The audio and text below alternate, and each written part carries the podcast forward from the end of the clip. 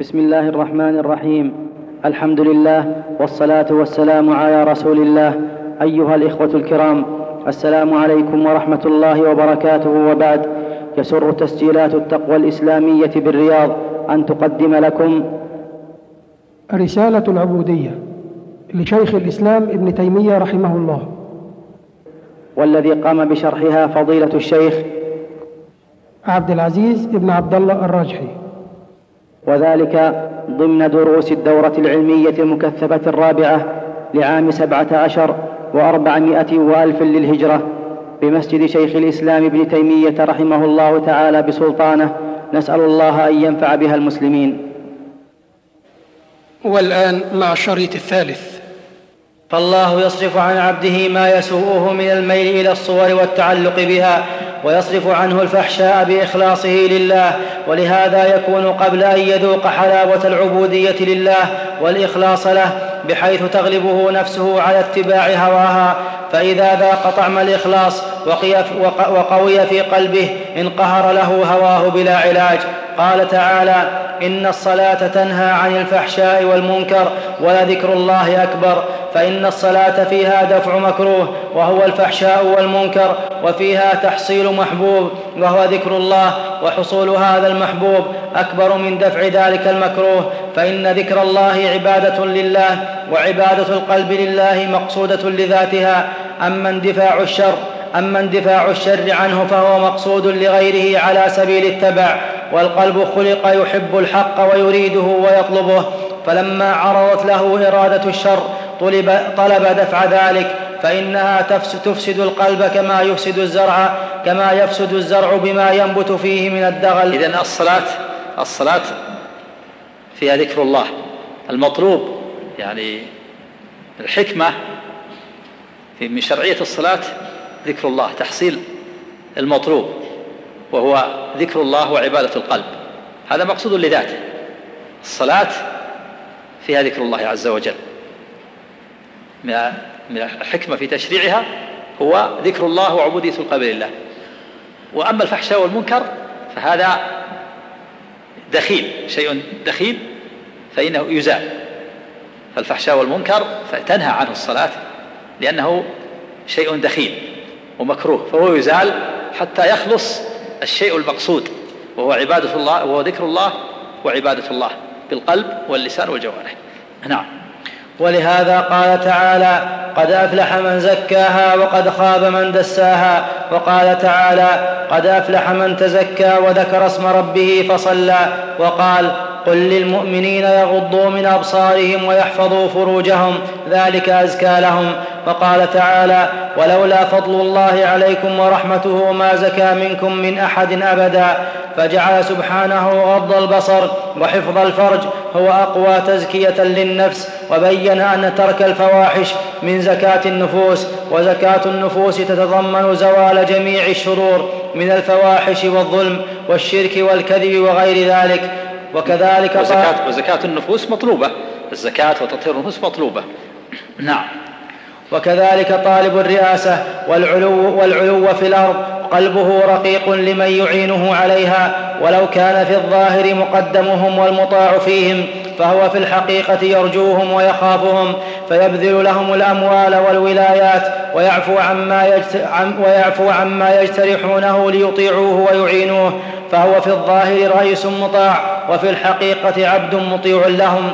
والتحقيق أن كلاهما فيه عبودية للآخر وكلاهما تارك لحقيقة عبادة الله وإذا كان تعاونه وإذا كان تعاونهما على العلو في في الأرض بغير الحق كانا بمنزلة المتعاونين على الفاحشة. متعاونين كانا بمنزلة المتعاونين على الفاحشة أو قطع الطريق فكل واحد من الشخصين لهواه الذي استعبده واسترقه مستعبد, مستعبد, مستعبد للآخر.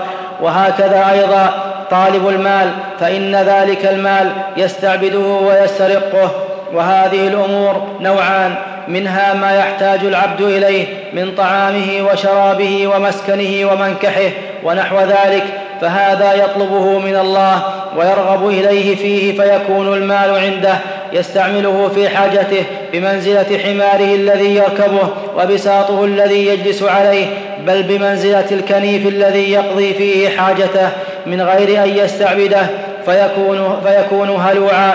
إذا مسه الشر جزوعا وإذا مسه الخير منوعا. ومنها ما لا يحتاج العبد إليه فهذا لا ينبغي له أن يعلق قلبه به. فإذا علق قلبه به صار مستعبدا له وربما صار متعم وربما صار معتمدا على غير الله فلا يبقى معه حقيقة العبادة لله ولا حقيقة التوكل عليه. المعنى أن الإنسان في أمور الدنيا لا بد له يحتاج لا بد له من شيء يقوم بحاجته من طعام وشراب ومسكن وملبس ومنكح وما الشيء الضروري الذي لا بد منه. وهناك شيء زائد. فأمور الدنيا تنقسم إلى قسم قسم يحتاج الإنسان لا بد منه لا بد الإنسان من أكل لا بد له من شرب لا بد له من مسكن لا بد له من مركب لا بد له من زوجة. هذه أمور ضرورية. يقول المؤلف رحمه الله هذه الأمور الضرورية يطلبها من الله ثم إذا حصلت عنده تكون وسيلة لا تكون غاية. تكون وسيلة لا غاية. بمنزلة الحمار الذي يركبه يعني بمنزلة السيارة التي تركبها وبمنزلة البساط الذي يجلس عليه بل بمنزلة الكنيف الذي يقضي حاجته. بمنزلة الحمام اللي يقضي في حاجته ويمشي. قضاء حاجة فقط. ولذلك الآن السيارة الآن وسيلة ما هي بغاية. البساط الذي تلبس تجلس عليه بمنزلة السيارة هي هي المركب الآن. فلذلك ينبغي بعض الناس الآن تجد بعض الشباب عنده عناية بالمركب. زبرقة وكذا وتغسيل وليل ونهار وصباح ومساء. معناها جعل الوسيلة غاية. صارت هي همه مع أنها وسيلة وسيلة. سهيلة تنقل رجلك توديك إلى إلى مطلوب إلى ما تريد فقط. أما أن تجعلها وسيلة هي الغاية الليل والنهار تكون هي شغلك الشاغل بالزبرقة وكذا وتغسيل وعمل كذا. معناها جعلت الوسيلة غاية. الأمر الثاني ما لا يحتاج إليه ما زاد عن حاجة الإنسان هذا لا ينبغي الإنسان أن يعلق قلبه. فإذا علق قلبه صار عبدا له. نعم. بل فيه شعبة من العبادة لغير الله وشعبة من التوكل على غير الله. وهذا من أحق الناس بقوله صلى الله عليه وسلم تعس عبد الدرهم تعس عبد الدينار تعس عبد القطيفة تعس عبد الخميصة. وهذا هو عبد هذه الأمور. فإنه لو طلبها من الله فإن الله إذا أعطاه إياه. فإن الله إذا أعطاها إياه رضي وإذا منعه وإذا منعه إياه سخط. وإنما عبد الله من يرضيه ما يرضي الله ويسخطه ما يسخط الله ويحب ما أحبه الله ورسوله ويبغض ما أبغضه الله ورسوله ويوالي أولياء الله. هذا عبد الله هذا عبد الله على الحقيقة. عبد الله على الحقيقة هو الذي يرضيه ما يرضي الله ويسخط ما يسخط الله ويحب ما يحبه الله ويبغض ما يبغضه الله ويوالي أولياء الله ويعادي أعداء الله. هذا هو الذي استكمل الإيمان. والمعنى أنه يوافق الله في محبوباته ومكروهاته. نعم. ويوالي أولياء الله ويعادي أعداء الله تعالى. وهذا هو الذي استكمل الإيمان كما في الحديث من أحب لله وأبغض لله وأعطى لله ومنع لله فقد استكمل الإيمان. وقال أوثق عرى الإيمان الحب في الله والبغض في الله. وفي الصحيح عنه صلى الله عليه وسلم ثلاث من كن فيه وجد حلاوة الإيمان من كان الله ورسوله أحب إليه مما سواهما ومن كان يحب المرء لا يحبه إلا لله ومن كان يكره أن يرجع إلى الكفر بعد إذ أنقذه الله منه كما يكره أن يلقى في النار. فهذا وافق ربه فيما يحبه وما يكرهه فكان الله ورسوله أحب إليه مما سواهما وأحب المخ وأحب المخلوق لله لا لغرض آخر. فكان هذا من تمام حبه لله فإن محبة محبوب المحبوب. من تمام محبة المحبوب فإذا نعم محبة المحبوب من تمام محبة المحبوب. فالله تعالى يحب الأنبياء والملائكة والصالحين فإذا أحببتهم فهذا من تمام محبة الله. ومن تمام يعني موافقة الله فيما يبغض فالله تعالى يبغض الكفار ويبغض الفاسقين. فأنت إذا أبغضتهم فقد وافقت ربك فيما يبغضه نعم.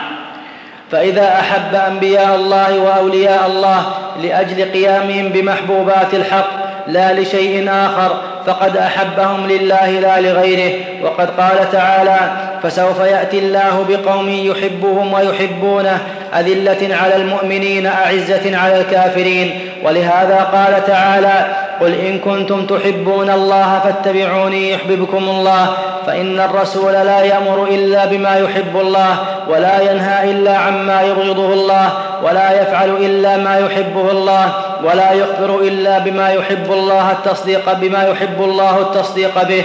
فمن كان محبا لله لزم أن يتبع الرسول فيصدقه فيما أخبر ويطيعه فيما أمر ويتأسى به فيما فعل ومن فعل هذا فقد فعل ما يحبه الله فيحبه الله. وهذه آية تسمى آية المحنة عند العلماء. قل إن كنتم تحبون الله فاتبعوني يحببكم الله. ادعى قوم محبة الله فامتحنهم الله بهذه الآية. علامة هناك علامة لمن يحب الله. إن كنتم صادقين في محبة الله فاتبعوا الرسول. من كان يتبع الرسول عليه الصلاة والسلام فهو صادق في محبة الله ومن كان لا يتبع الرسول صلى الله عليه وسلم فهو كاذب في محبة الله. ما تقبل دعوة هذه دليل دليل وبرهان. دليل محبة الله اتباع الرسول. فإذا رأيناه يتبع الرسول عليه الصلاة والسلام عرفنا أن محبته صادقة. وإذا رأيناه يخالف الرسول صلى الله عليه وسلم عرفنا أن محبته كاذبة. وكذلك علامة أخرى وهي الجهاد في سبيل الله كما سيأتي. فيكون علامتان لمحبوب الله اتباع الرسول والجهاد في سبيل الله. نعم. وقد جعل الله لأهل, لأهل محبته علامتين اتباع الرسول والجهاد في سبيله وذلك لأن الجهاد حقيقته الاجتهاد في حصول ما يحبه الله من الإيمان والعمل الصالح ومن دفع ما يبغضه الله من الكفر والفسوق والعصيان وقد قال تعالى قل إن كان آباؤكم وأبناؤكم وإخوانكم وأزواجكم وعشيرتكم وأموال اقترفتموها وتجارة تخشون كسادها ومساكن ترضونها أحب إليكم من الله ورسوله وجهاد في سبيله فتربصوا حتى يأتي الله بأمره فتوعد من كان أهل فتوعد من كان أهله وماله أحب إليه من الله ورسوله والجهاد في سبيله بهذا الوعيد. والمعنى تربصوا حتى يأتي الله. يعني انتظروا ماذا يحل بكم من عقوبة الله. توعد على من قدم واحد من هذه الثمانية. آباؤكم وأبناؤكم وإخوانكم وأزواجكم وعشيرتكم وأموال وتجارة ثمانية أشياء. من قدم واحدا من على محبة الله ورسوله فعليه الوعيد الشديد. نعم. بل قد ثبت عنه صلى الله عليه وسلم في الصحيح أنه قال والذي نفسي بيده لا يؤمن أحدكم حتى أكون أحب إليه من ولده ووالده والناس أجمعين وفي الصحيح أن عمر بن الخطاب رضي الله تعالى عنه قال يا رسول الله والله لانت أحب إلي من كل شيء إلا من نفسي فقال لا يا عمر حتى أكون أحب إليك من نفسك. فقال فوالله لانت أحب إلي من نفسي. فقال الآن يا عمر. يعني الآن بلغت المحبة الواجبة والمطلوبة. نعم. فحقيقة المحبة لا تتم إلا بموالاة المحبوب وهو موافقته في حب ما يحب وبغض ما يبغض. هكذا. حقيقة المحبة لا تتم إلا بموالاة المحبوب. من ادعى أنه يحب الله فلا بد أن يوالي الله. وموالاة المحبوب معناه موافقة الله. في حب ما يحب وبغض ما يبغض. انظر الشيء الذي يحبه الله فأحبه. من شخص أو فعل أو حكم. وانظر إلى ما يبغضه الله من شخص أو فعل أو حكم فالله تعالى يحب يحب الصلاة والزكاة والصوم هذه من من الأحكام. ويحب المؤمنين والأنبياء والصالحين تحبهم. ويبغض. والله تعالى ينهى عن الفحشاء والمنكر والزنا والسرقة تبغضها ويبغض الفاسقين والكافرين تبغضهم وهكذا. هذا الصادق في محبته. نعم. والله يحب الإيمان والتقوى ويبغض الكفر والفسوق والعصيان ومعلوم أن الحب يحرك إرادة القلب فكلما قويت المحبة في القلب طلب القلب فعل المحبوبات فإذا كانت المحبة تامة استلزمت إرادة, إرادة جازمة في حصول المحبوبات فإذا كان العبد قادرا عليها حصلها وإن كان عاجزا عنها ففعل ما يقدر عليه من ذلك كان له أجر كأجر الفاعل كما قال النبي صلى الله عليه وسلم من دعا إلى هدى كان له من الأجر مثل أجور من اتبعه ومن من غير أن ينقص من أجورهم شيء. ومن دعا إلى ضلالة كان عليه من الوزر مثل أوزار من اتبعه من غير أن ينقص من أجورهم شيء. وقال إن بالمدينة, إن بالمدينة لرجالا ما سرتم مسيرا ولا قطعتم واديا إلا كانوا معكم. قالوا وهم بالمدينة قال وهم بالمدينة حبسهم العذر. وهذا في غزوة تبوك. إن بالمدينة رجالا ما سرتم مسيرا. تخلفوا للعجز ما يستطيعون. فكتب الله لهم أجر المجاهدين وهم في المدينة.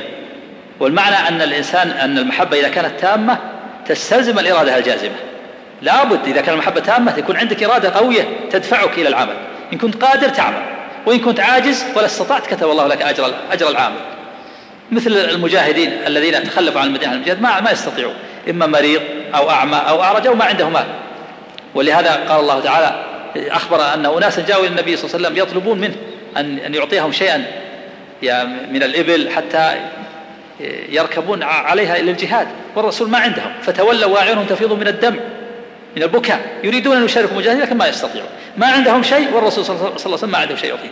ولهذا قال الله تعالى ليس على الضعفاء ولا على المرضى. هذا الضعيف ما يقدر مريض ما يقدر بيجاهد لكن ما يستطيع يكتب له الأجر. ولا على الذين لا يجدون ما ينفقون حرج إذا نصحوا لله ورسوله. ما على المحسنين من سبيل والله غفور رحيم. ولا على الذين إذا ما أتوك لتحملهم يطلبون يقول رسول الله أعطنا شيء أحملنا على إبل ما عنده شيء. قلت لا أجد ما أحملكم عليه. تولوا يعني رجعوا وأعينهم تفيض من الدمع حزنا ألا يجدوا ما ينفقون ما عليهم جناح. إنما السبيل على الذين يستأذنونك وهم أغنياء رضوا بأن يكونوا مع الخوالف وطبع الله على قلوبهم فهم لا يعلمون. نعم. والجهاد هو بذل الوسع وهو كل ما يملك من القدرة في حصول محبوب الحق ودفع ما يكرهه الحق. فإذا ترك العبد ما يقدر عليه من الجهاد كان دليلا على ضعف محبة الله ورسوله في قلبه. ومعلوم أن المحبوبات لا تنال غالبا إلا باحتمال المكروهات سواء كانت محبة صالحة أو فاسدة فالمحبون للمال والرئاسة والصور لا ينالون مطالبهم إلا بضرر يلحقهم في الدنيا مع ما يصيبهم من الضرر في الدنيا والآخرة فالمحب لله ورسوله إذا لم يحتمل ما يرى إذا لم يحتمل ما يرى ذو الرأي من المحبين لغير الله مما يحتملون في سبيل حصول محبوبهم دل ذلك على ضعف محبتهم لله. إذا كان ما يسلكه إلى أولئك في نظرهم هو الطريق الذي يشير به العقل. ومن المعلوم أن المؤمن أشد حبا لله كما قال تعالى ومن الناس من يتخذ من دون الله أندادا يحبونهم كحب الله والذين آمنوا أشد حبا لله. نعم قد يسلك المحب قد يسلك المحب لضعف عقله وفساد تصوره. طريقا لا يحصل بها المطلوب. لا يحصل. لا يح... طريقا لا يحصل بها المطلوب. فمثل هذه الطريق لا تحمد إذا كانت المحبة صالحة محمو... لا تحمد لا تحمد إذا كانت المحبة صالحة محمودة. فكيف إذا كانت المحبة فاسدة والطريق غير موصل؟ كما يفعله المتهورون في طلب المال والرئاسة والصور من حب أمور توجب لهم ضررا ولا, تح ولا, ولا تحصل لهم مطلوبا. وإنما المقصود الطرق التي يسلكها العقل السليم لحصول مطلوبه.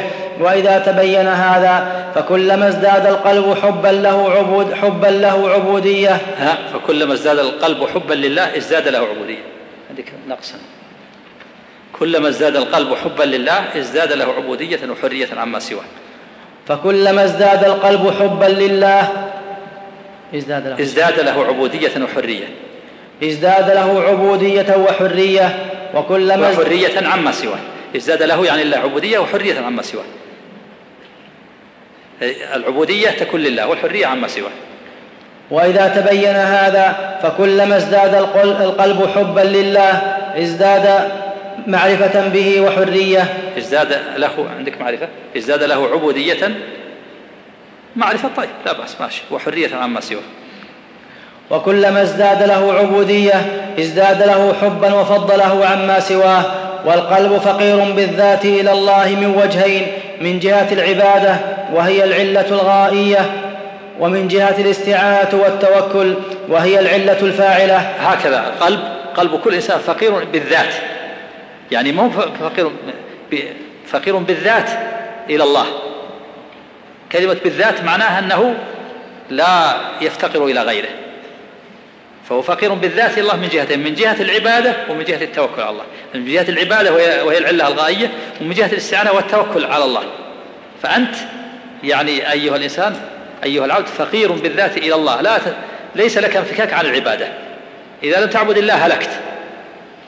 ثم أيضا الجهة الثانية فقير الله بالاستعانة والتوكل. ما تستطيع تعبد الله ولا تؤدي ما أوجب الله عليك ولا تنتهي عما حرم الله عليك إلا بإعانة الله وتوكل. فإذا أعانك الله فإنك تؤدي العبادة التي هي الغاية. فالإنسان فقير بالذات الله من جهتين. وهذا هو معنى إياك نعبد وإياك نستعين. إياك نعبد هذه العلة الغاية. وإياك نستعين هذه العلة الفاعلية. وعليهما إياك نعبد وإياك نستعين. عليهما مدار العبادة العبادة كلها عليه مدار الشرائع كلها على إياك نعبد وإياك نستعين. ولهذا الفاتحة جمعت ما في القرآن كله. القرآن جمع الله فيه ما في الكتب السابقة من المعاني والعلوم وجمع الله ما في القرآن في الفاتحة. كل ما في القرآن مجموع في الفاتحة وما في الفاتحة كله مجموع في قوله إياك نعبد. إياك نعبد وإياك نستعين. نعم. فالقلب لا يصلح ولا يفلح ولا ينعم ولا يسر ولا يلتذ ولا يطيب ولا يسكن ولا يطمئن إلا بعبادة ربه وحبه والإنابة إليه. ولو حصل له كل ما يلتذ به من المخلوقات لم يطمئن ولم يسكن إذ فيه فقر ذاتي إلى ربه من حيث هو معبوده ومحبوبه ومطلوبه وبذلك يحصل له الفرح والسرور واللذة والنعمة والسكون والطمأنينة. يعني مهما أتي في الدنيا من أنواع ما يفرح القلب من أنواع الملذات فالعبد فالقلب فقير ليس له لذة ولا راحة ولا نعيم ولا طمأنينة إلا بعبادة الله. فإذا لم يعبد الله فاته اللذة. ولو أوتي جميع ما في, في المخلوقات من جميع أنواع الملذات فإنها لا تفيده شيئا. بل هو فقير بالذات إلى عبادة الله. فلا تسكن نفسه ولا تطمئن إلا بعبادة الله. ثم أيضا عبادة الله ما تحصل للإنسان إلا بإعانة الله وتوفيقه فلا بد من الاستعانة بالله والتوكل عليه. إياك نعبد وإياك نستعين. نعم. وهذا لا يحصل له إلا باعانه الله له فإنه لا يقدر على تحصيل ذلك له إلا الله فهو دائم مفتقر إلى حقيقة إياك نعبد وإياك نستعين فإنه لو أعين على حصول كل ما يحبه ويطلبه ويشتهيه ويريده ولم يحصل له عبادة لله فلن يحصل, فلن يحصل إلا على الألم والحسرة والعذاب ولن يخلص من آلام الدنيا ونكد عيشها إلا بإخلاص الحب لله إلا بإخلاص الحب لله بحيث يكون الله هو غاية مراده ونهاية مقصوده وهو المحبوب له بالقصد الأول وكل ما سواه إنما يحبه لأجله لا يحب شيئا لذاته إلا لله. كل ما سواه نعم فإنه كل شيء محبوب سوى الله محبوب فإنما يحب لأجل الله مثل محبة النبي صلى الله عليه وسلم ومحبة تابعة لمحبة الله محبة الأنبياء محبة الصالحين هذه كلها تابعة لمحبة الله. نعم. ومتى لم يحصل له هذا لم يكن قد حقق حقيقة لا إله إلا الله. لأن معناها لا معبود حق إلا الله. هذا معنى هذه. لا معبود حق إلا الله. بل العبادة حق الله. لا يشرك في أحد.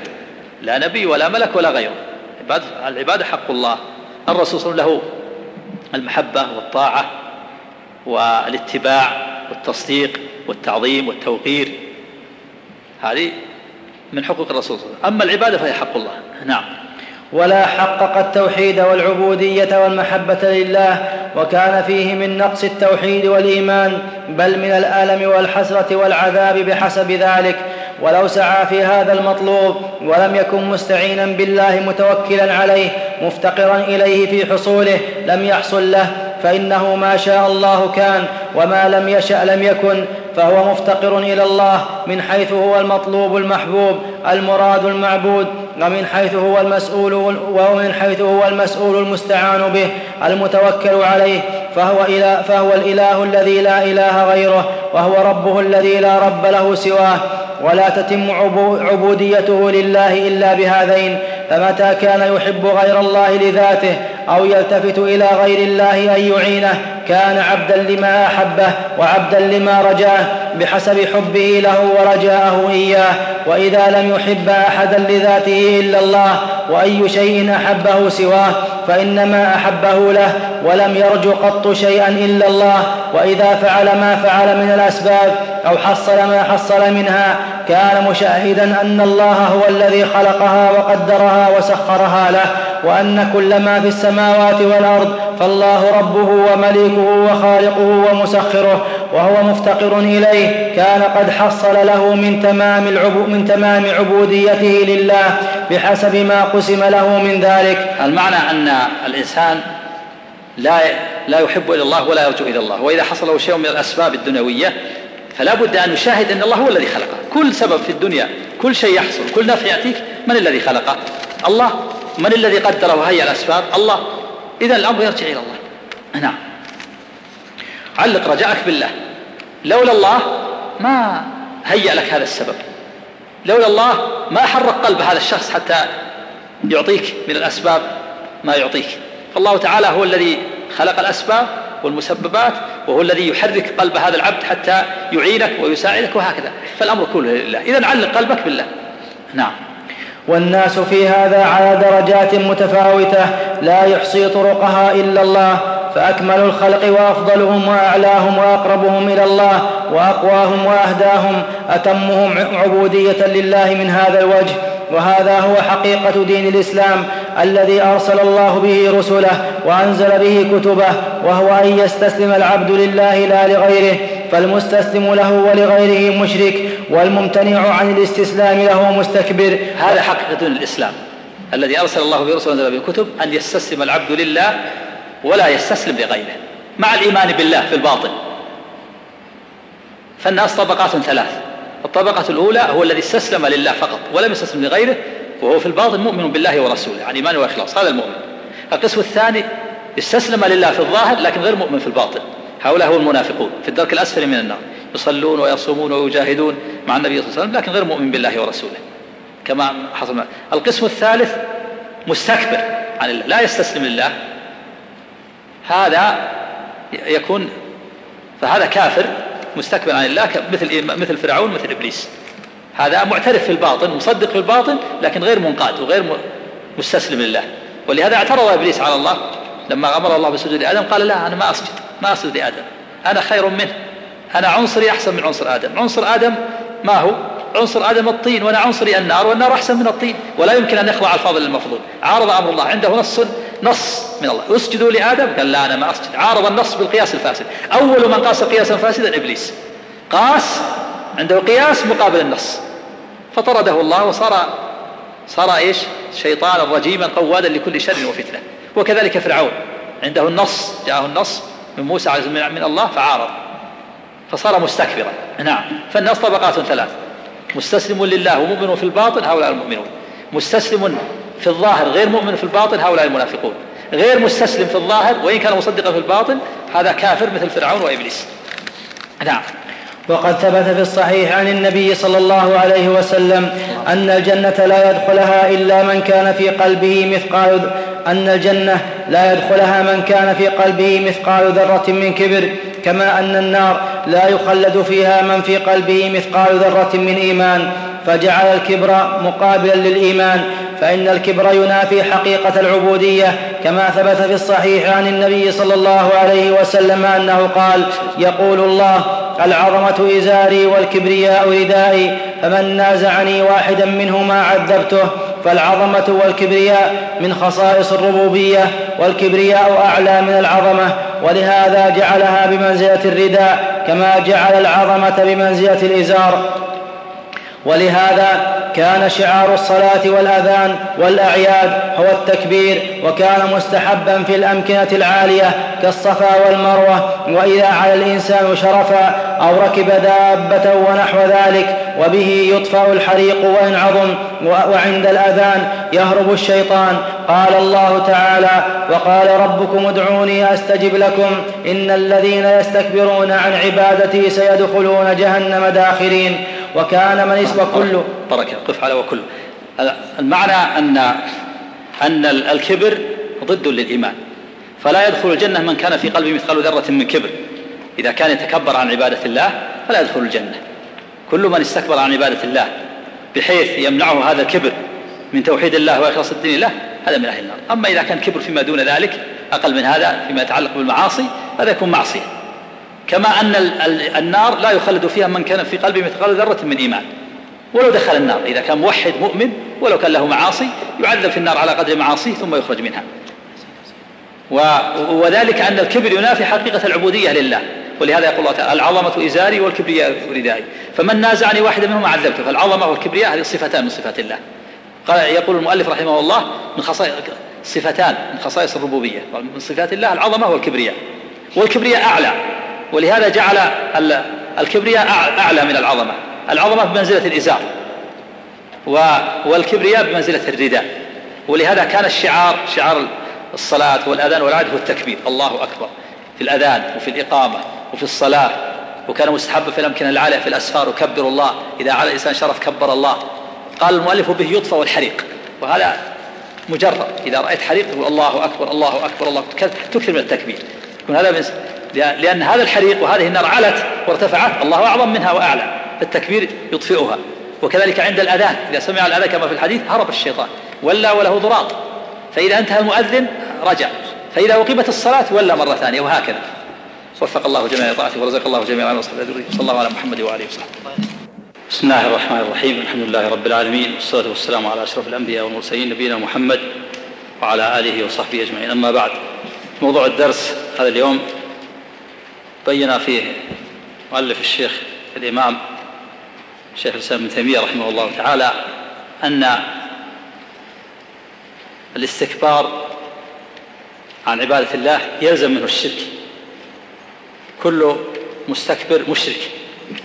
وذلك لأن من استكبر عن عبادة الله فإنه فإن الإنسان كل إنسان حساس متحرك. له إرادة والإنسان حارث وكاسب وهمام والهمام فعال صيغة مبالغة من الهم والهم أول الإرادة فالإنسان له إرادة فمن لم يكن له مرادة صار له مراد غير الله ولا بد فمن لم يكن الله مرادة ومحبوبه لا بد له من مراد ينتهي إليه ومحبوب ينتهي إليه وهو ما سوى الله سواء كان شمسا أو قمرا أو صنما أو صورا أو مالا أو شخصا أو غيره. فمن لم يعبد الله لا بد أن يعبد غير الله. ولهذا كان فرعون مستكبر عن عبادة الله وكان مشركا له إله يعبده. ولهذا قال الله سبحانه وتعالى عن فرعون وقال الملأ من قوم فرعون أتذر موسى وقومه ليفسدوا في الأرض ويذرك وآلهتك؟ فأخبر الله أن لفرعون آلهة. فإذا الكبر مستلزم للشرك والشرك ضد الإسلام. والشرك هو الذنب الذي لا يغفره الله عز وجل. وبين المؤلف رحمه الله أن الكائنات كلها مسلمة لله بمعنى أنها معبدة. كل الكائنات المخلوقات كلها أسلمت لله وله أسلم ما في السماوات والأرض طوعا وكرها. فهي معبدة بمعنى أنها مدبرة ينفذ فيها قدر الله تنفذ فيها مشيئته. وهذا هو العبادة بمعنى بمعنى التعبيد بمعنى المعبد وهي العبادة العامة التعبيد العام. وأما العبادة الخاصة فهي التي يأله فيها العبد ربه باختياره ويعبد الله ويطيع أوامره ويمتثل أوامره ويجتنب نواهيه. وبين المؤلف رحمه الله أن الخلة أكمل من المحبة وأنها أكمل مراتب المحبة. وأن إبراهيم خليل الله ومحمد خليل الله كلاهما خليل الله. وبين المؤلف رحمه الله أن بعض الناس يقول الخلة لإبراهيم والمحبة لمحمد ويظن أن المحبة فوق الخلة وهذا ضعيف. والخلة من العبد تتضمن كمال العبودية لله تحقيق كمال العبودية لله. كمال الخلة هي كمال المحبة وهي تستلزم من العبد كمال العبودية لله وتستلزم من الرب كمال الربوبية لعباده الذين يحبهم والنبي صلى الله عليه وسلم لم يتخذ أحدا من الناس خليلا وإنما اتخذ ربه خليلا لكن أخبر أنه يحب كثيرين يحب أسامة ويحب الحسن. والله تعالى أخبر أنه يحب المتقين ويحب المقسطين ويحب التوابين ويحب المتطهرين. وأما الخلة فهي خاصة. وبين المؤلف رحمه الله أن الخلة والمحبة فيما تحقيق لعبودية الله عز وجل. وأن وأن الخلة والمحبة إنما يعرف معناهما ويحقق ما دلت عليهما من عرف الله وعلم عظمة الله سبحانه وتعالى. وبين المؤلف رحمه الله أن بعض الصوفية بعض الشيوخ الصوفية حصل عندهم ضعف في العلم وضعف في العقل وحصلت لهم رعونة فانبسطوا في المحبة مع العدوان والجهل. وبين أن المؤلف أن هذا هو عين الضلال. وأن دعوة لهؤلاء الصوفية لمحبة الله مع عدم مع عدم تحقيق العبودية لله كدعوة اليهود والنصارى أنهم أبناء الله وأحباؤه. وقد أكذبهم الله بذلك. ومن رعونة بعض الصوفية وادعاء لمحبة الله ما أثر عنهم من الأقوال السيئة. كقول بعضهم أي مريد لي ترك في النار أحدا فأنا منه بريء. وقول الآخر أي مريد لي ترك أحدا من المؤمنين يدخل النار فأنا منه بريء فإني منه بريء. فالأول جعل مريده يخرج كل من في النار والثاني جعل مريده يمنع أهل الكبائر من دخول النار. ويقول بعض الصوفية إذا كان يوم القيامة نصبت خيمتي على جهنم حتى لا يدخلها أحد. كل هذا من السفه وضعف العقل وضعف العلم. ويقول المؤلف إن هذا يصدر منهم في حال سكر وغلبة وفناء. أحيانا يسقط فيها التمييز عند بعضهم فيكون كالمجنون لا يميز. ولهذا إذا أفاق فإنه يستغفر الله من هذه الأقوال. ودعوة هؤلاء المحبة باطل. والله تعالى امتحن قوما ادعوا المحبة امتحنهم بهذه الآية. قل إن كنتم تحبون الله فاتبعوني يحببكم الله. فدعوة محبة الله ما لا بد لها من دليل.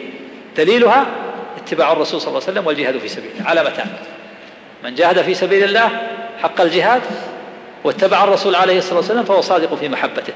وإذا تخلف هذان الأمران فهو كاذب.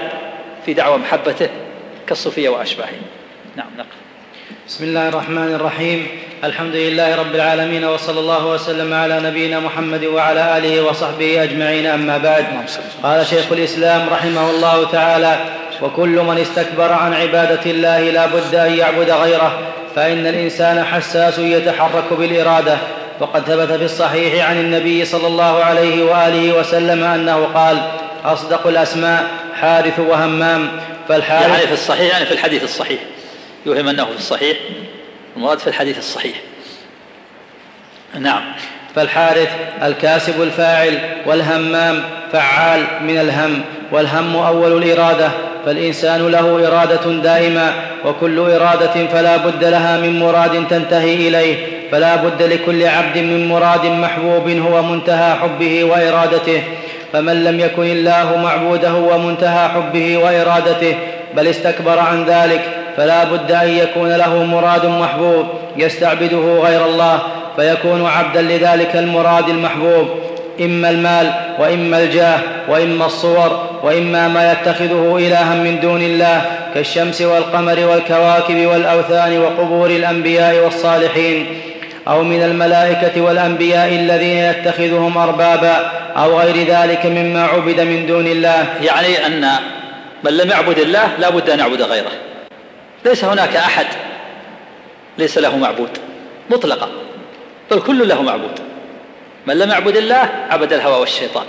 حتى الملاحدة المتحلين من الأديان يعبدون الشيطان ويعبدون أهواءهم لأن الله لأن الشياطين هي التي أمرتهم بذلك. فالمتحلل من الأديان الملحد المتحلل من الأديان مشرك. كيف ذلك؟ لأنه يعبد الشيطان الشيطان هو الذي أمره بذلك ويعبد هواه. ليس هناك أحد قاعدة عامة ليس هناك أحد ليس له معبود. من لم يعبد الله عبد الشيطان والهوى. وعلى ذلك يكون من استكبر عن عبادة الله فهو مشرك. يلزم منه الشرك. حتى فرعون مستكبر عن عبادة الله لكنه مشرك. عبد هواه وعبد الشيطان. وكذلك إبليس مستكبر وعبد هواه. من لم يعبد الله عبد غيره ولا بد. كل أحد له معبود. شاء أم أبى كل واحد من المخلوقين له معبود. من لم يعبد الله عبد الشيطان والهوى. نعم. وإذا كان عبدا لغير الله يكون مشركا وكل مستكبر فهو مشرك. ولهذا كان فرعون من أعظم الخلق استكبارا عن عبادة الله. وكان مشركا. قال تعالى ولقد أرسلنا موسى بآياتنا وسلطان مبين إلى فرعون وهامان وقارون فقالوا ساحر كذاب إلى قوله وقال موسى إني, إني عذت بربي وربكم من كل متكبر لا يؤمن بيوم الحساب إلى قوله كذلك يطبع الله على كل قلب متكبر جبار وقال تعالى وقارون وفرعون وهامان ولقد جاءهم موسى بالبينات فاستكبروا في الأرض وما كانوا سابقين. وقال تعالى إن فرعون علا في الأرض وجعل أهلها شيعا يستضعف طائفة منهم يذبح أبناءهم ويستحيي نساءهم وقال وجحدوا بها واستيقنتها أنفسهم ظلما وعلوا كل هذا من عباده من عبادة فرعون لهواه. فرعون يعبد هواه ويعبد شيطانه فلذلك علا في الأرض وجعل اهلها شيعا ولم يعمل ب ولم استكبر عن توحيد الله وعن عبادة الله واستكبر عن اتباع رسوله رسول الله موسى وهارون عليهم الصلاة والسلام. فكان مستكبرا عن عبادة الله وكان مشركا يعبد هواه ويعبد الشيطان وله آلهة كما قال تعالى ويذرك وآلهتك. نعم. وقال وجحدوا بها واستيقنتها أنفسهم ظلما وعلوا. فانظر كيف كان عاقبة المفسدين ومثل هذا في القرآن كثير. وقد وصف فرعون بالشرك في قوله وقال الملأ من قوم فرعون أتذر موسى وقومه ليفسدوا في الأرض ويذرك وآلهتك؟ الشاهد والهتك اذا فرعون له آلهة يعبدها من دون الله. لأن الملأ الأشراف من قومه قالوا له يخاطبونه كيف تترك موسى يفسد في الأرض ويتركك وآلهتك. انظر كيف انقلبت الموازين. يعني جعلوا موسى هو يفسد في الأرض. موسى يأمرهم بعبادة الله وتوحيد الله. قالوا كيف تترك موسى يفسد في الأرض؟ ويترك ويتركك ويترك آلهتك التي تعبدها. هذا قاعدة. المجرمون يسمون المصلحين مفسدين يسمونهم مصلحين. كما أخبر الله عن عن المنافقين. وإذا قيل لهم لا تفسدوا في الأرض قالوا إنما نحن مصلحون. ألا إنهم هم المفسدون ولكن لا يشعرون. فسموا إفسادهم صلاحا وسموا دعوة الأنبياء والمرسلين فرعون الملأ من قوم فرعون سمى دعوة موسى عليه الصلاة والسلام إلى توحيد الله واتباع الحق سماه إفسادا في الأرض. كيف تترك موسى يفسد في الأرض؟ نسأل الله السلامة والعافية. نعم. بل الاستقراء يدل على أنه كلما كان الرجل أعظم كلما كان الرجل أعظم استكبارا عن عبادة الله كان أعظم إشراكا بالله لأنه كلما استكبر عن عبادة الله ازداد فقرا وحاجة إلى المراد المحبوب الذي هو المقصود مقصود القلب بالقصد الأول فيكون مشركا بما استعبده من ذلك ولن يستغني القلب عن جميع المخلوقات إلا بأن يكون الله هو مولاه الذي لا يعبد إلا إياه ولا يستعين إلا به ولا يتوكل إلا عليه ولا يفرح إلا بما يحبه ويرضاه. ويكره ولا يكره إلا ما يبغضه الرب ويكرهه ولا يوالي إلا من والاه الله ولا يعادي إلا من عاداه الله ولا يحب إلا لله ولا يبغض ولا يبغض شيئا إلا لله ولا يعطي إلا لله ولا يمنع إلا لله. بهذا يكون القلب مستغني عن جميع المخلوقات إذا اتصل بهذه الأوصاف. إذا كان الله هو مولاه ولا يعبد إلا إياه ولا يستعين إلا بالله ولا يتوكل إلا عليه ولا يفرح إلا بما يحبه ولا يعطي إلا الله. والمعنى المعنى أنه يوافق الله في محابه ومراضيه ومساخطه. فيحب ما يحب الله ويسخط ما يسخطه الله. فهو موافق لوليه ومحبوبه. نعم. فكلما قوي إخلاص دينه لله كملت عبوديته واستغناؤه عن المخلوقات وبكمال عبوديته لله تكمل تبرئته من الكبر والشرك. والشرك غالبا في والشرك غالب على النصارى والكبر غالب على اليهود. قال تعالى في النصارى اتخذوا أحبارهم ورهبانهم أربابا من دون الله والمسيح ابن مريم. هذا هو الغالب الغالب على اليهود الكبر لأن معهم علم. الغالب على فرق اليهود العلم وتخلف العمل. فهم يعصون على بصيرة. كما قال الله تعالى أفكلما جاءكم رسول بما لا تهوى أنفسكم استكبرتم ففريقا كذبتم وفريقا تقتلون. ولكن يوجد منهم من هو من هو جاهل كما قال الله تعالى عن عن اليهود ومنهم أميون. لا يعلمون الكتاب إلا أماني يعني لا لا يعلمون الكتاب إلا مجرد التلاوة. هؤلاء جحال لكن الأغلب عليهم العلم وتخلف العمل والنصارى الأغلب على طائفة النصارى الجهل والضلال. ومنهم علماء ومنهم رهبان وقسيسين ولكن الغالب عليهم الجهل. نعم. وما أمروا إلا ليعبدوا إلها واحدا لا إله, لا إله إلا هو سبحانه عما يشركون. وقال في اليهود أفكلما جاءكم رسول بما لا تهوى أنفسكم استكبرتم ففريقا كذبتم وفريقا تقتلون. وقال تعالى سأصرف عن آياتي الذين يتكبرون في الأرض بغير الحق وإن يروا كل آية لا يؤمنوا بها. وإن يروا سبيل الرشد لا يتخذوه سبيلا وإن يروا سبيل الغي يتخذوه سبيلا. ولما كان الكبر مستلزما للشرك والشرك ضد, ضد الإسلام وهو الذنب الذي لا يغفره الله قال تعالى إن الله لا يغفر أن يشرك به ويغفر ما دون ذلك لمن يشاء ومن يشرك بالله فقد افترى إثما عظيما. وقال تعالى إن لل إن الله لا يغفر أن يشرك به ويغفر ما دون ذلك لمن يشاء ومن يشرك بالله فقد ضل ضلالا بعيدا. فسمى الشرك ضلالا بعيدا يعني وصل إلى حد البعد الغاية في البعد وهو فرية عظيمة. فالشرك أعظم الذنوب لا يغفره الله. فمن لقي الله يشرك به الشرك الأكبر فإنه من أهل النار الخالدين فيها ولا نصيب له في الرحمة نسأل الله العافية. وهو آيس من رحمة الله. أما من لقي دون الشرك فهو تحت المشيئة. إن شاء الله غفر له وإن شاء عذبه ثم أخرجه. نعم. كان الأنبياء جميعهم مبعوثين بدين الإسلام فهو الدين الذي لا يقبل الله غيره لا من الأولين ولا من الآخرين. قال نوح فإن توليتم فما سألتكم من أجر إن أجري إلا على الله وأمر وأمرت أن أكون من المسلمين. وقال في حق إبراهيم ومن يرغب عن ملة إبراهيم إلا من سفه نفسه ولقد اصطفيناه في الدنيا وإنه في الآخرة لمن الصالحين.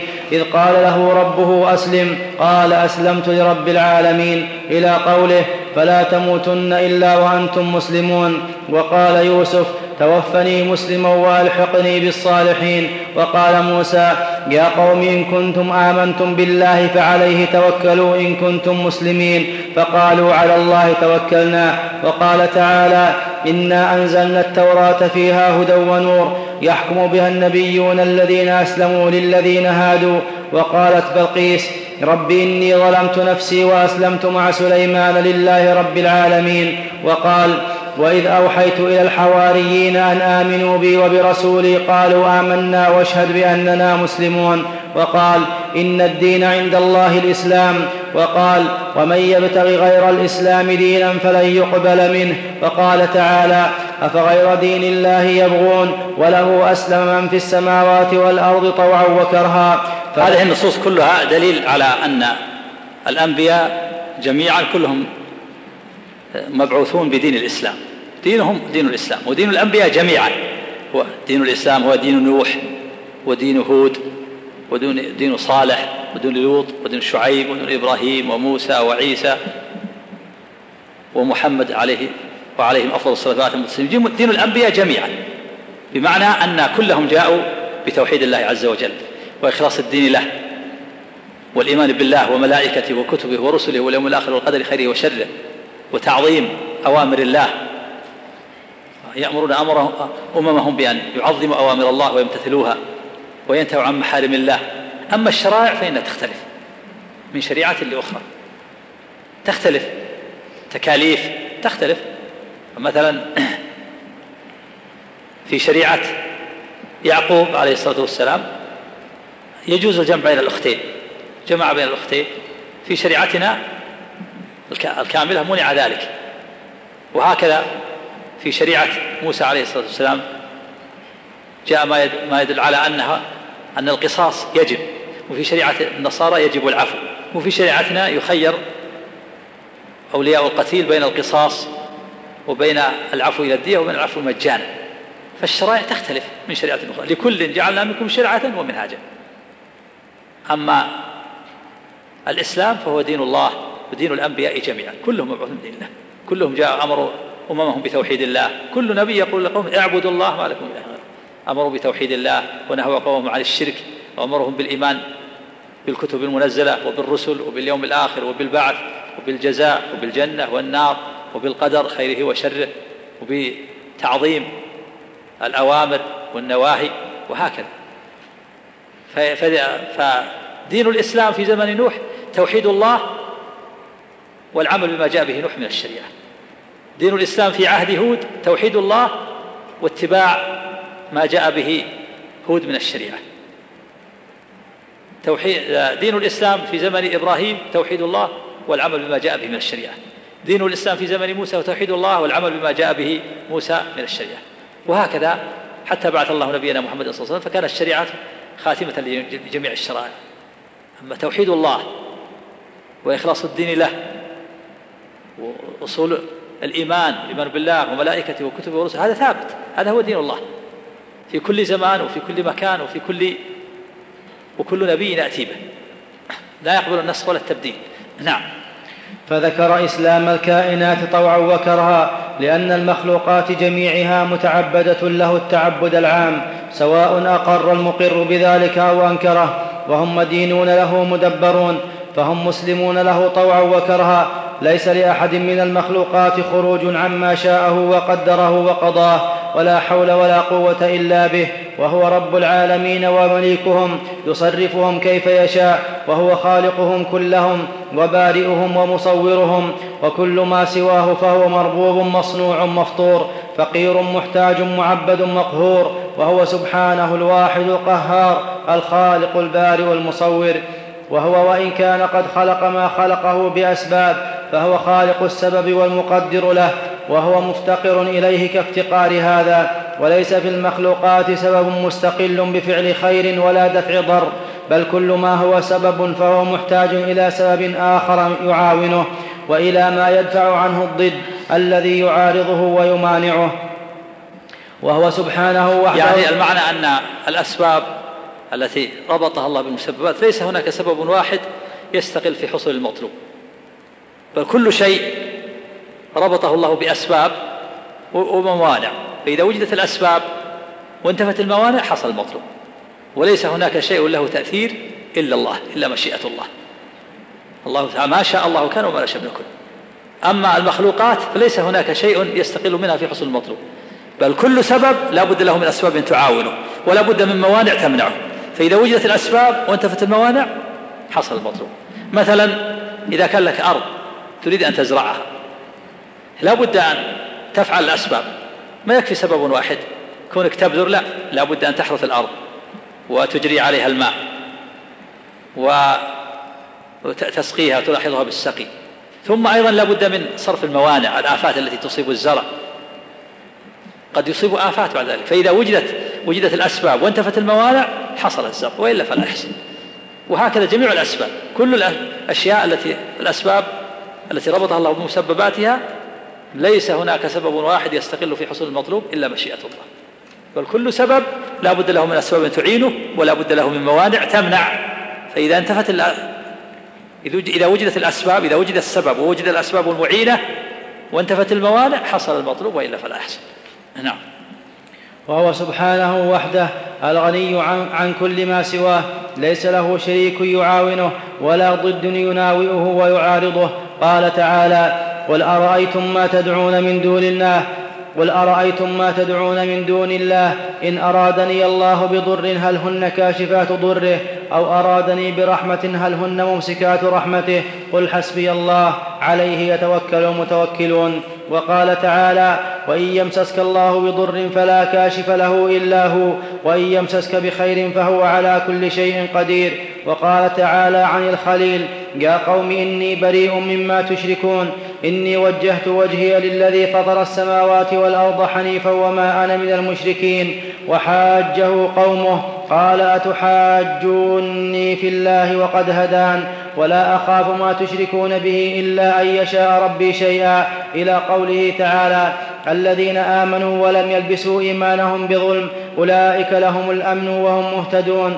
وفي الصحيحين عن عبد الله بن مسعود رضي الله تعالى عنه أن هذه الآية لما نزلت شق ذلك على أصحاب النبي صلى الله عليه وآله وسلم وقالوا يا رسول الله أينا لم يلبس إيمانه بظلم؟ فقال إنما هو الشرك.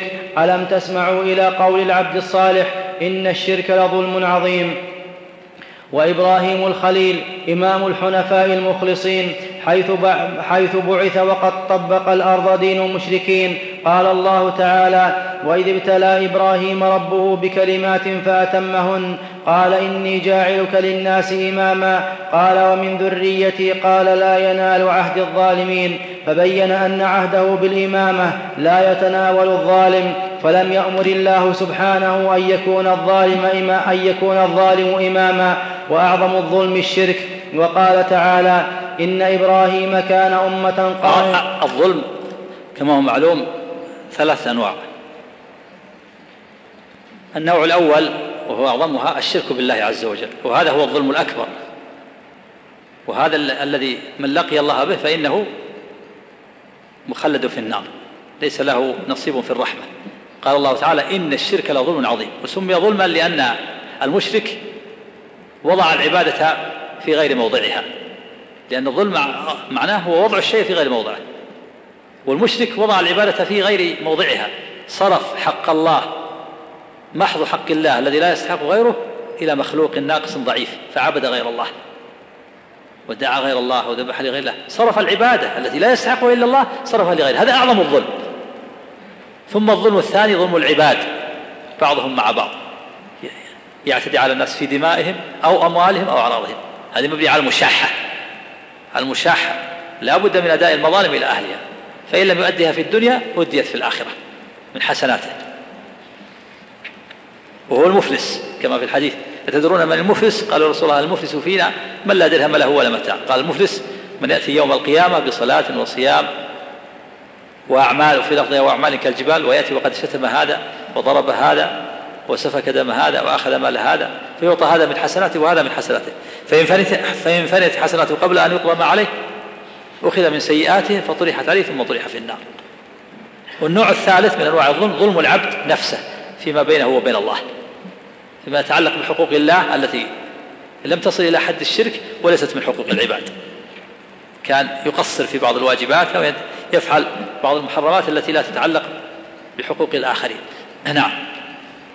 وقال تعالى إن إبراهيم كان أمة قانتا لله حنيفا ولم يكن من المشركين والأمة هو معلم الخير الذي يؤتم به كما أن القدوة الذي يقتدى به والله تعالى جعل في ذريته النبوة والكتاب وإنما بعث الأنبياء بعده بملته قال تعالى ثم أوحينا إليك أن اتبع ملة إبراهيم حنيفا وما كان من المشركين نعم جاء بعث الله الأنبياء بعد إبراهيم عليه الصلاة والسلام كلهم بعثوا بملته وكلهم من ذريته عليه الصلاة والسلام. كل الأنبياء الذين جاءوا بعد إبراهيم من ذريته من سلالته. كما قال الله تعالى وجعلنا في ذريته النبوة والكتاب.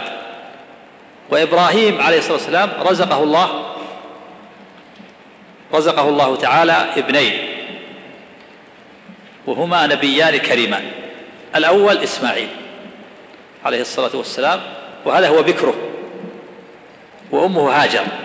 ويقال لها آجر وهي التي آه، أهداها ملك مصر في ذلك الزمن إلى إلى سارة. لما مر عليه الصلاة والسلام وزوجته سارة ابنة عمه وهي من أجمل النساء قيل له إن هنا رجل مر ومعه امرأة من أجمل النساء. لا ينبغي أن تكون إلا لك. كانت امرأة صالحة. فقال لها إبراهيم عليه الصلاة والسلام إنه ليس على وجه في الأرض مؤمن غيري وغيرك. وسأقول أختي حتى لا يحصل غيره. وتأول أنها أخته في الإسلام. أنت, أنت أختي في الإسلام. ليس في الأرض مؤمن غير ولا غيرك. فأخذها الملك وكشف الله لإبراهيم عنه. فكان هذا الملك كلما مد يده إليها أصيب. سقط وجعل يفحص برجله. هذا حماية من حماية الله لأوليائه امرأة صالحة. فدعت ربها وقالت اللهم يا ربي إن يمت يقال قتلته. فأفاق. ثم مد يده مرة أخرى فسقط واغمي عليه وجعل يفحص برجله. فقالت ربي اللهم إن يمت يقال قتلته فعل هذا ثلاث مرات فلما أفاق المرة الثالثة قال أخرجوها عني إنما جئتوني بشيطانة. وأعطاها آجر حاجر خادم. فأعطتها إبراهيم عليه الصلاة والسلام فتسراها فولدت بإسماعيل. وكانت زوجته سارة وهي بنت عمة لا تلد كانت عقيم. فلما تسرى هاجر ولدت في الحال. وكانت كريمة على الله من كرم سارة على الله أن الله تعالى أمره لما أراد الله من الحكمة أن يذهب بها وابنها إلى مكة. كانوا في الشام. فذهب بهما إلى مكة ثم رزق الله سارة بعد ذلك بنبي بولد صار نبيا وهو إسحاق. بعد مدة بينهما ما يقرب من 12 سنة 12 من 12 سنة أو أكثر. فإسماعيل عليه الصلاة والسلام من سلالته نبينا محمد صلى الله عليه وسلم وهو الأب الثاني وهو أبو العرب. الأب الأول إبراهيم والأب الثاني إسماعيل أبو العرب. وإسحاق الولد الثاني الذي من سارة هو أنجب يعقوب ويعقوب هو إسرائيل وأنبياء بني إسرائيل كلهم من سلالته. ويعقوب أنجب يوسف فصار يوسف نبي وأبوه يعقوب نبي وإسحاق نبي وجده الثاني إبراهيم نبي. ولهذا جاء في الحديث الكريم ابن الكريم ابن الكريم يوسف ابن يعقوب ابن إسحاق ابن إبراهيم. فكان فإسماعيل من ذريته نبينا عليه الصلاة والسلام. وإسحاق من ذرية أنبياء بني إسرائيل كلهم آخرهم عيسى عليه الصلاة والسلام. فصار إسماعيل وإسحاق أخوان. وصار أولاد إسماعيل وأولاد إيش؟ وأولاد إسحاق أبناء العم. فيكون بنو إسرائيل هم العرب أبناء العم الأصل هم أبناء العم. فعلى هذا يكون جميع الأنبياء الذين بعثوا بعد إبراهيم كلهم من سلالته. كما قال تعالى وجعلنا في ذريته النبوة والكتاب. لأن إسماعيل من سلالة نبينا عليه الصلاة والسلام وإسحاق من سلالة جميع أنبياء بني إسرائيل الذين آخرهم عيسى عليه الصلاة والسلام. نعم. وقال تعالى إن أولى الناس بإبراهيم للذين اتبعوه وهذا النبي والذين آمنوا والله ولي المؤمنين. وقال تعالى ما كان إبراهيم يهوديا ولا نصرانيا ولكن كان حنيفا مسلما وما كان من المشركين. وقال تعالى وقالوا كونوا هودا أو نصارى تهتدوا.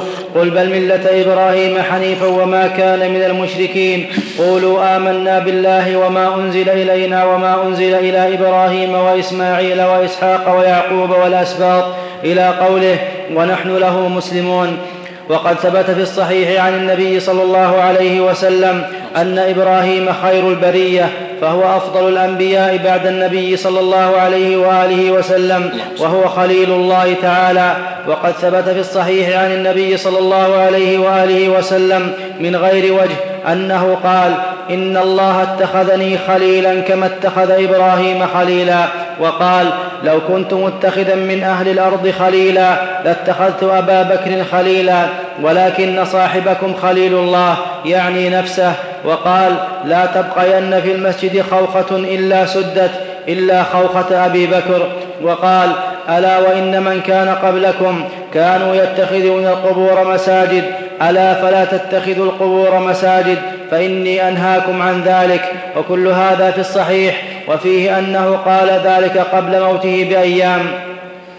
وذلك من تمام رسالته فإن في ذلك تمام فإن في ذلك تمام تحقيق مخالته لله التي أصلها محبة الله تعالى للعبد ومحبة العبد لله خلافا للجهمية. وعلى هذا فتكون الخلة لإبراهيم ومحمد عليهم الصلاة والسلام.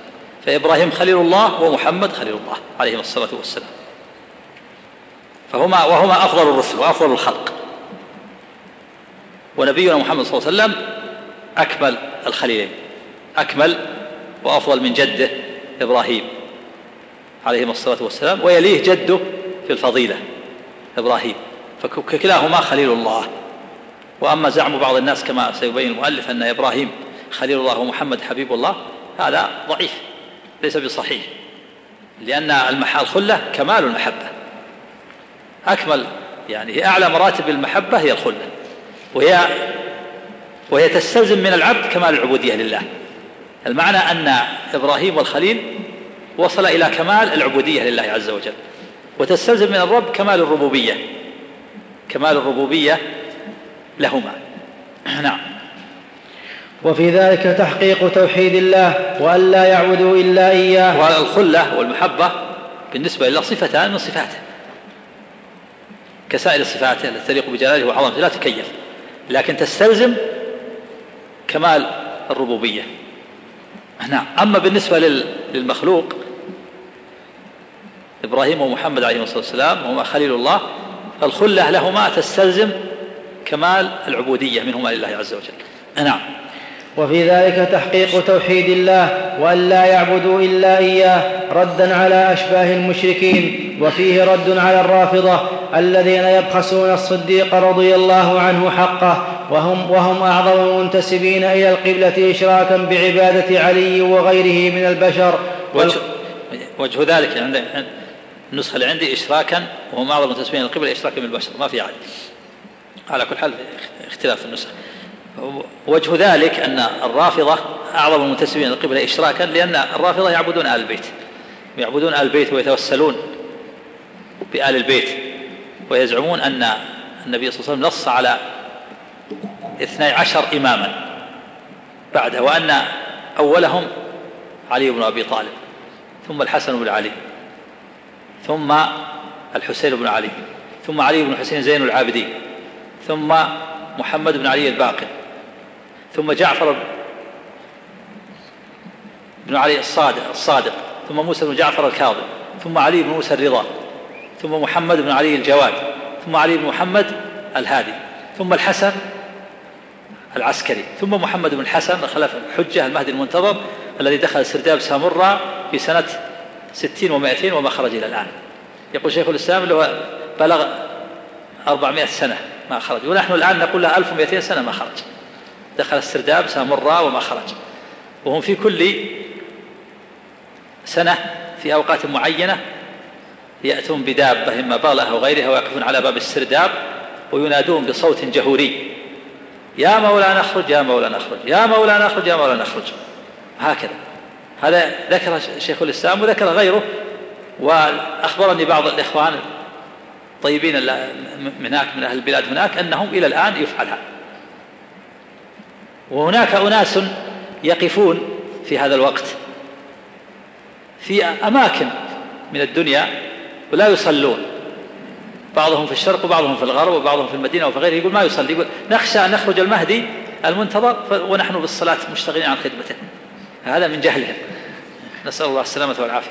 وهم يتوسلون بهم الآن موجود الآن هم حتى الآن معروف الآن عنهم أنهم يتوسلون. يبدأون بعلي ثم الحسن يا يا حسين يا علي يا, يا كذا يا ولي الله كل شفيع عند الله.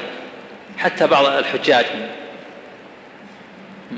خمينيين وغيرهم يتوسلون بهم سمعوا يتوسلون بهم يبدأون بعلي حتى ينتهون إلى المهدي المنتظر يتوسلون به واحدا بعد واحد. فهذا يكون شرك عبادة لهم من دون الله. وهذا شرك أكبر نسأل الله السلامة والعافية.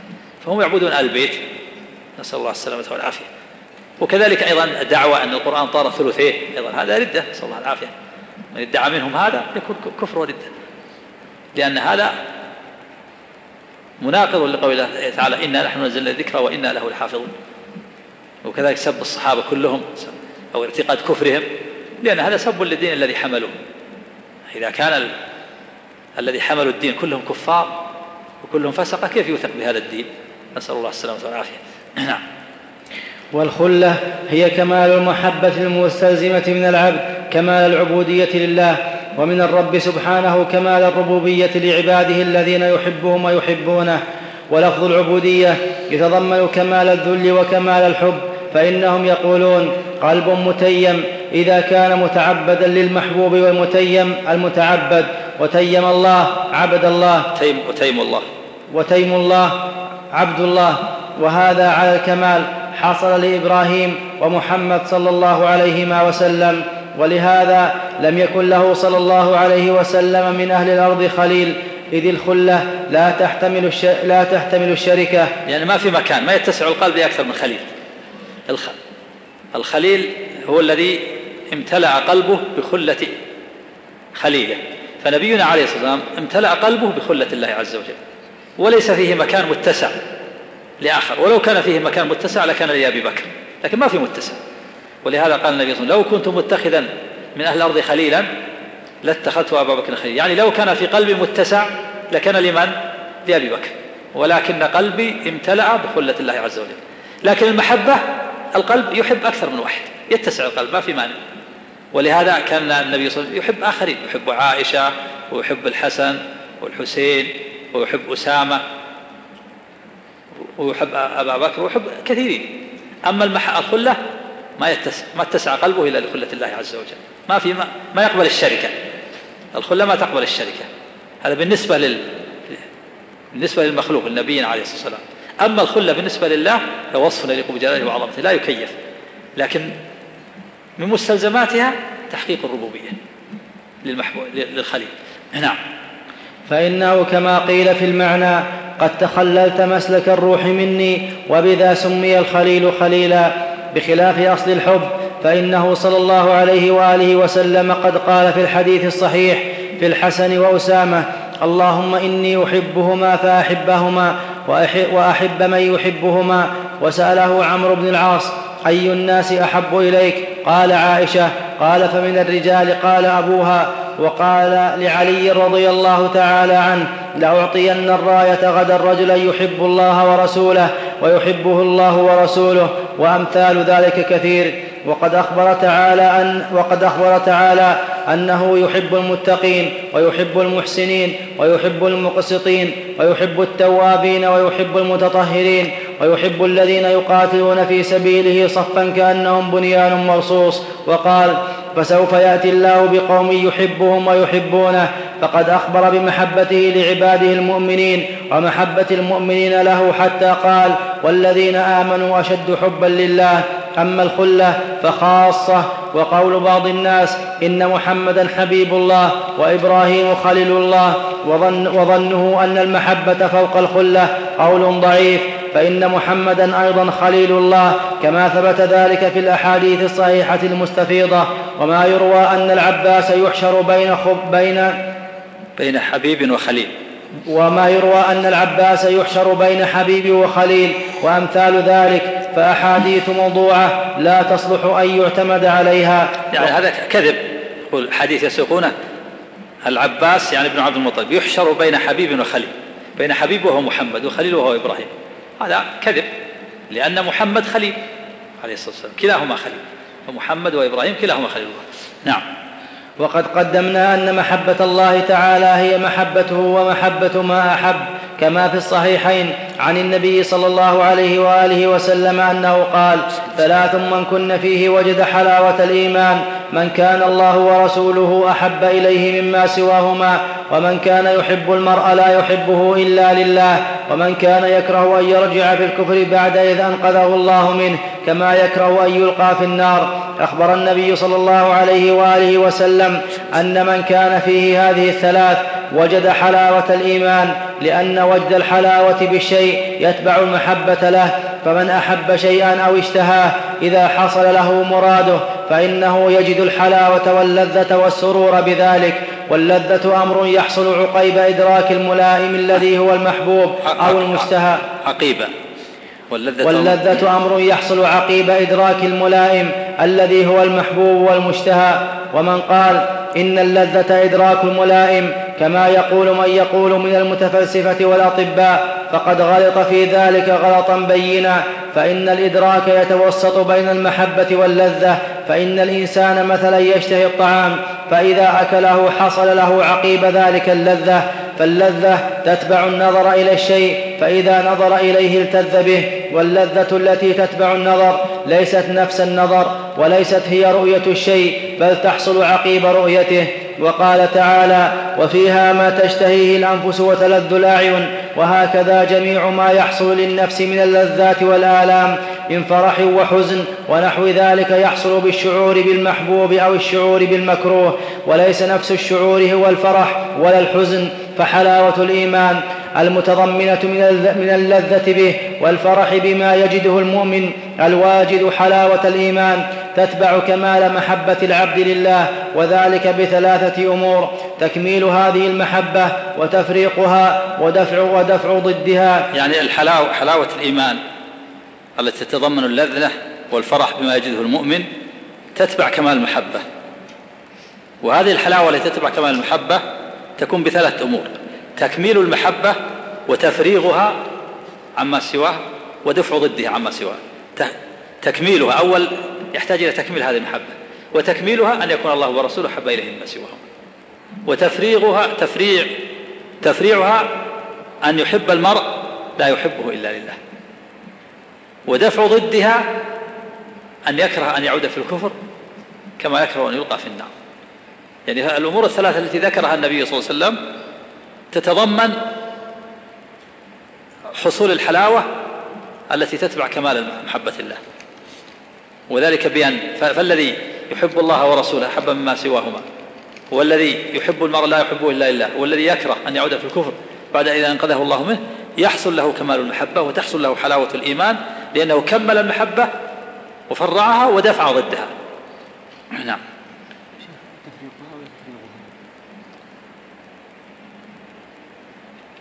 الظاهر تفريعها تفريعا لأن هذه تفريع ناتج عن لأنها تابعة لمحبة الله أن حب المرأة لا يحبه إلا أما التفريغ دفع ما يضدها هذا يؤدي المعنى لو كان المراد بالغيب. نعم. وذلك بثلاثة أمور تكميل هذه المحبة وتفريعها ودفع ضدها فتكميلها أن يكون الله ورسوله أحب إليه مما سواهما. فإن محبة الله ورسوله لا, لا, تكتفي لا يكتفى فيها بأصل الحب بل لا بد أن يكون الله ورسوله أحب إليه مما سواهما. كما تقدم وتفريعها أن يحب المرء لا يحبه إلا لله. ولا يبعد أن يكون معنى تفريغها بمعنى أنه يفرغها من محبة غير الله. فيكون مثلا يكملها ثم يفرغها إذا كان يحب المرء لا يحبه إلا معنى فرغها من من إرادة غيره بالغير تفريغها لها وجه. يكون كمل المحبة وفرغها من إرادة غير الله ولذلك صارت محبته لله. محبة المؤمنين ومحبة الأنبياء تابعة لمحبة الله يكون فرغها من غيرها. ثم دفع ما أضدادها وما ينافيها وهو كراهة الكفر. نعم. وتفريع وتفريع وتفريعها أن يحب المرء لا, لا يحبه إلا لله ودفع ضدها أن يكره ضد الإيمان أن يكره ضد الإيمان. أقرب وتفريغها بالغير وتفريغها أن يحب المرء لا يحبه إلا لله ودفع ضدها أن يكره ضد الإيمان. أعظم من كراهته الإلقاء في النار. لأنه إذا صارت المحبوبات كلها تابعة لمحبة الله معنى فرغها. فرغ المحبة مما يشوبها. صارت كل محبة لله. يحب الله ويحب ما يحب الله من الأنبياء والصالحين.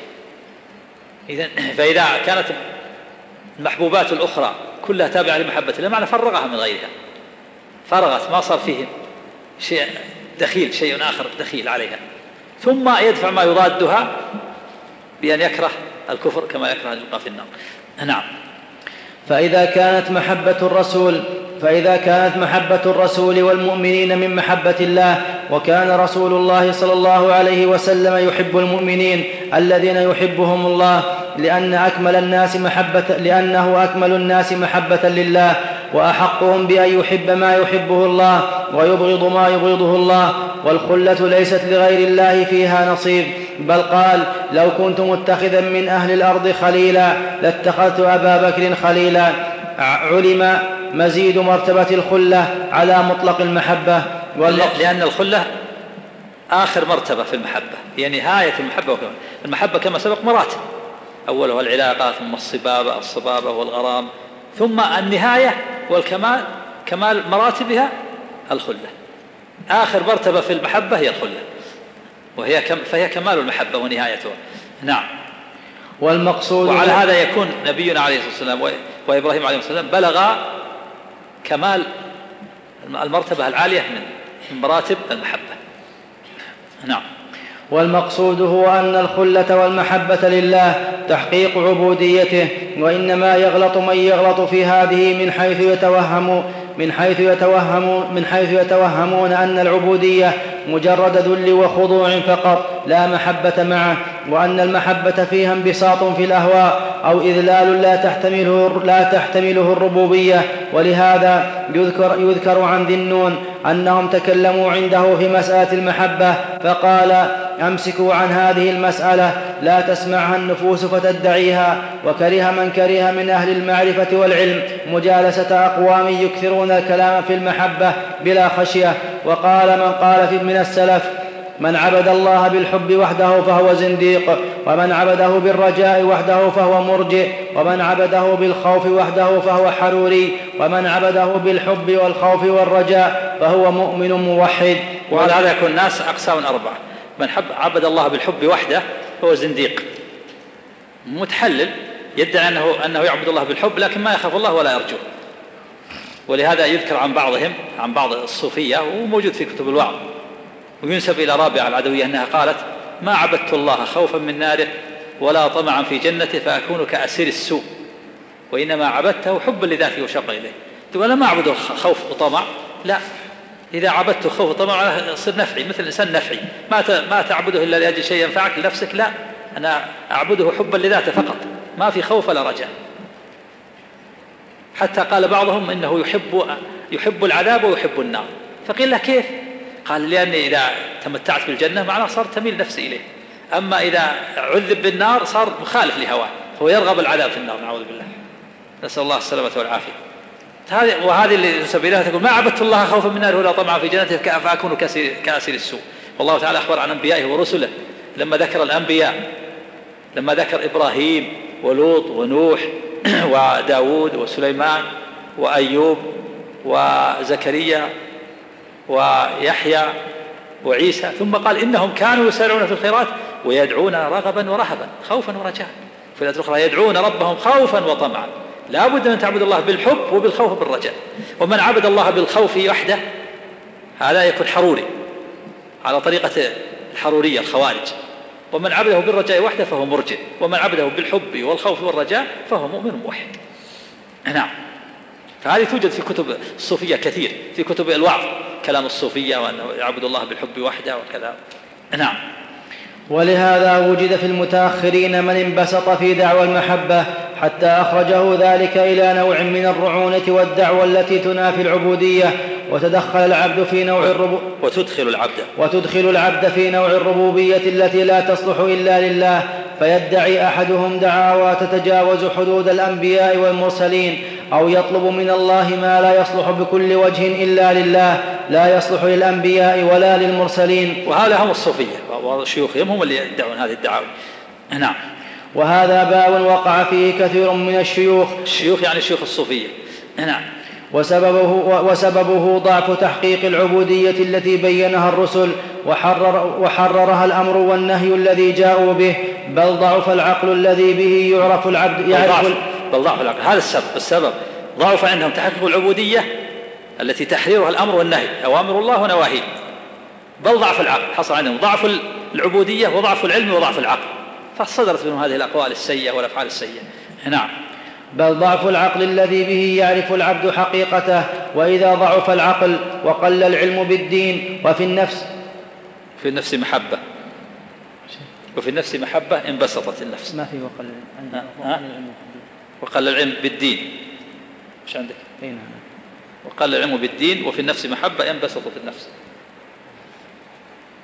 في عندي شيخ محبة طائشة جميلة. ها؟ في عندي وإذا ضعف العقل وقل الدين وفي النفس محبة طائشة جاهل انبسطت النفس بحبه طيب هذه زيادة لا بأس. وإذا ضعف العقل وقل العلم بالدين وفي النفس محبة طائشة جاهلة انبسطت النفس بحمقها في ذلك كما ينبسط الإنسان في محبة الإنسان مع حمقه وجهله ويقول سبب ويقول سببا لبغض المحبوب له ونفوره عنه بل سببا لعقوبته. وكثير من السالكين سلكوا في دعوى حب الله انواعا من أمور الجهل بالدين إما من تعدي حدود الله وإما من تضييع حقوق الله وإما من ادعاء الدعاوى الباطلة. وين في في سقط عندك. في سقط الصفحة عندك. إيه؟ خذ النسخة اللي انبسطت نفسه بحمقها ذلك وفي النفس محبة انبسطت النفس بحمقها في ذلك كما ينبسط الإنسان في محبة الإنسان مع حمقه وجهله ويقول أنا محب فلا فلا أؤخذ بما فلا أؤاخذ بما أفعله من أنواع من أنواع يكون فيها عدوان وجهل فهذا عين الضلال. وهو شبيه بقول اليهود والنصارى نحن أبناء الله وأحباؤه. يعني هذه دعوة هذه دعوة باطلة. يقول أنا خلاص أنا لا أؤاخذ بما أفعله لأني محب لله فلا يؤاخذني ولا عملت المعاصي. هذا دعوة باطلة كقول اليهود والنصارى نحن أبناء الله وأحباؤه. قال الله ردا عليهم فلما أعذبكم بذنوبكم؟ نعم. قال الله تعالى قل فلم يعذبكم بذنوبكم بل أنتم بشر ممن خلق يغفر لمن يشاء ويعذب من يشاء. فإن تعذيبه لهم بذنوبهم يقتضي أنهم غير محبوبين ولا منسوبين إليه بنسبة النبوة. بنسبة البنوة. البنوة. ولا من نحن أبناء الله وأحبه أبناء الله. يدعون البنوة. نعم. ولا منسوبين إليه بنسبة البنوة بل يقتضي أنهم مربوبون مخلوقون. فمن كان الله يحبه استعمله فيما يحبه ومحبوبه لا يفعل ما يبغضه الحق ويسخطه ويسخطه من الكفر والفسوق والعصيان. ومن فعل الكبائر وأصر عليها ولم يتب منها فإن الله يبغض منه ذلك كما يحب منه ما يفعله من الخير إذ حبه للعبد بحسب إيمانه وتقواه. فمن ظن أن الذنوب لا تضره لكون الله يحبه مع إصراره عليها كان بمنزلة من زعم أن تناول السم لا يضره مع مداومته عليه وعدم تداويه منه بصحة مزاجه. هذا من غرور الشيطان والعياذ بالله لبعض الصوفية. بعض الصوفية يظن أن الذنوب لا تضره. يقول أنا خلاص أنا بلغت بلغت يعني منزلة مرتبة عند الله ما تضرني الذنوب ولا تضر المعاصي ولا تقصير الواجبات. مثل البحر البحر الآن لما تضع فيه نجس ما تضر النجاسة لكثرته يقول أنا كذلك أنا وصلت إلى الله وبلغت درجة من المحبة لا تضر المعاصي. هذا من غرور الشيطان. مثل مثل من يقول إن إنه يتناول السم ولا يضره السم لأن مزاجه صحيح صح وعنده منع قوة. هل هذا يقول هذا عاقل؟ فكذلك هؤلاء يقول خلاص أنا لا أنا لا, لا كالبحر الذي لا تكدره الدلاء. أنا لا تضر المعاصي ولا تضرني لأني محب لله ولا يضرني التقصير. هذا من غرور الشيطان والعياذ بالله واستحواذ الشيطان عليهم. نعم. ولو تدبر الأحمق ما قص الله في كتابه من قصص أنبيائه وما جرى لهم من التوبة والاستغفار وما أصيبوا به من أنواع البلاء الذي فيه تمحيص لهم وتطهير بحسب أحوالهم علم بعض ضرر الذنوب بأصحابها ولو كان أرفع الناس مقاما. نعم لو تدبر قصة آدم عليه الصلاة والسلام وعصى آدم ربه فغوى ثم اجتباه ربه فتاب عليه وهدى وآدم نبي. وكذلك قال الله عن موسى رب إني ظلمت نفسي فاغفر لي. فغفر له إنه هو الغفور الرحيم. وقال عن داود عليه والسلام فاستغفر ربه وخر راكعا وأناب. داود أنبياء. وقال عن نبيه محمد صلى الله عليه وسلم إنا فتحنا لك فتحا مبينا ليغفر لك الله ما تقدم من ذنبك وما تأخر. وقال واستغفر لذنبك وللمؤمنين والله يعلم متقلبكم ومثواكم. فكيف يقول إن يعني هؤلاء الصوفية يقولون إن لا, تضرنا الذنوب. وهذا الأنبياء أرفع الناس مقاما ومع ذلك أخبر الله أنهم محصوا وأنهم طهروا وأن الله تاب عليهم. نعم. ولو كان أرفع الناس مقاما فإن المحب للمخلوق إذا لم يكن عارفا بمصلحته ولا مريدا لها بل يعمل بمقتضى الحب وإن كان جهلا وظلما كان ذلك سببا لبغض المحبوب له ونفوره عنه بل لعقوبته. نعم. وكثير. هذا وهذا واضح. إذا كان يعمل بمقتضى هواه ولو كان جهلا وظلما ما يكون هذا سببا في محبة الله له بل يكون سببا لبغضه وعقوبته إما في الدنيا وفي الآخرة. نعم. وكثير من السالكين سلكوا في دعوى حب الله انواعا من أمور الجهل بالدين. السالكين يعني الصوفية يسمون السالكين لأنهم سالكون إلى الله بزعمهم. نعم. إما من تعدي حدود الله وإما من تضييع حقوق الله وإما من ادعاء وإما من ادعاء الدعاوى الباطلة التي لا حقيقة لها كقول بعضهم هذا من استحواذ الشيطان عليهم.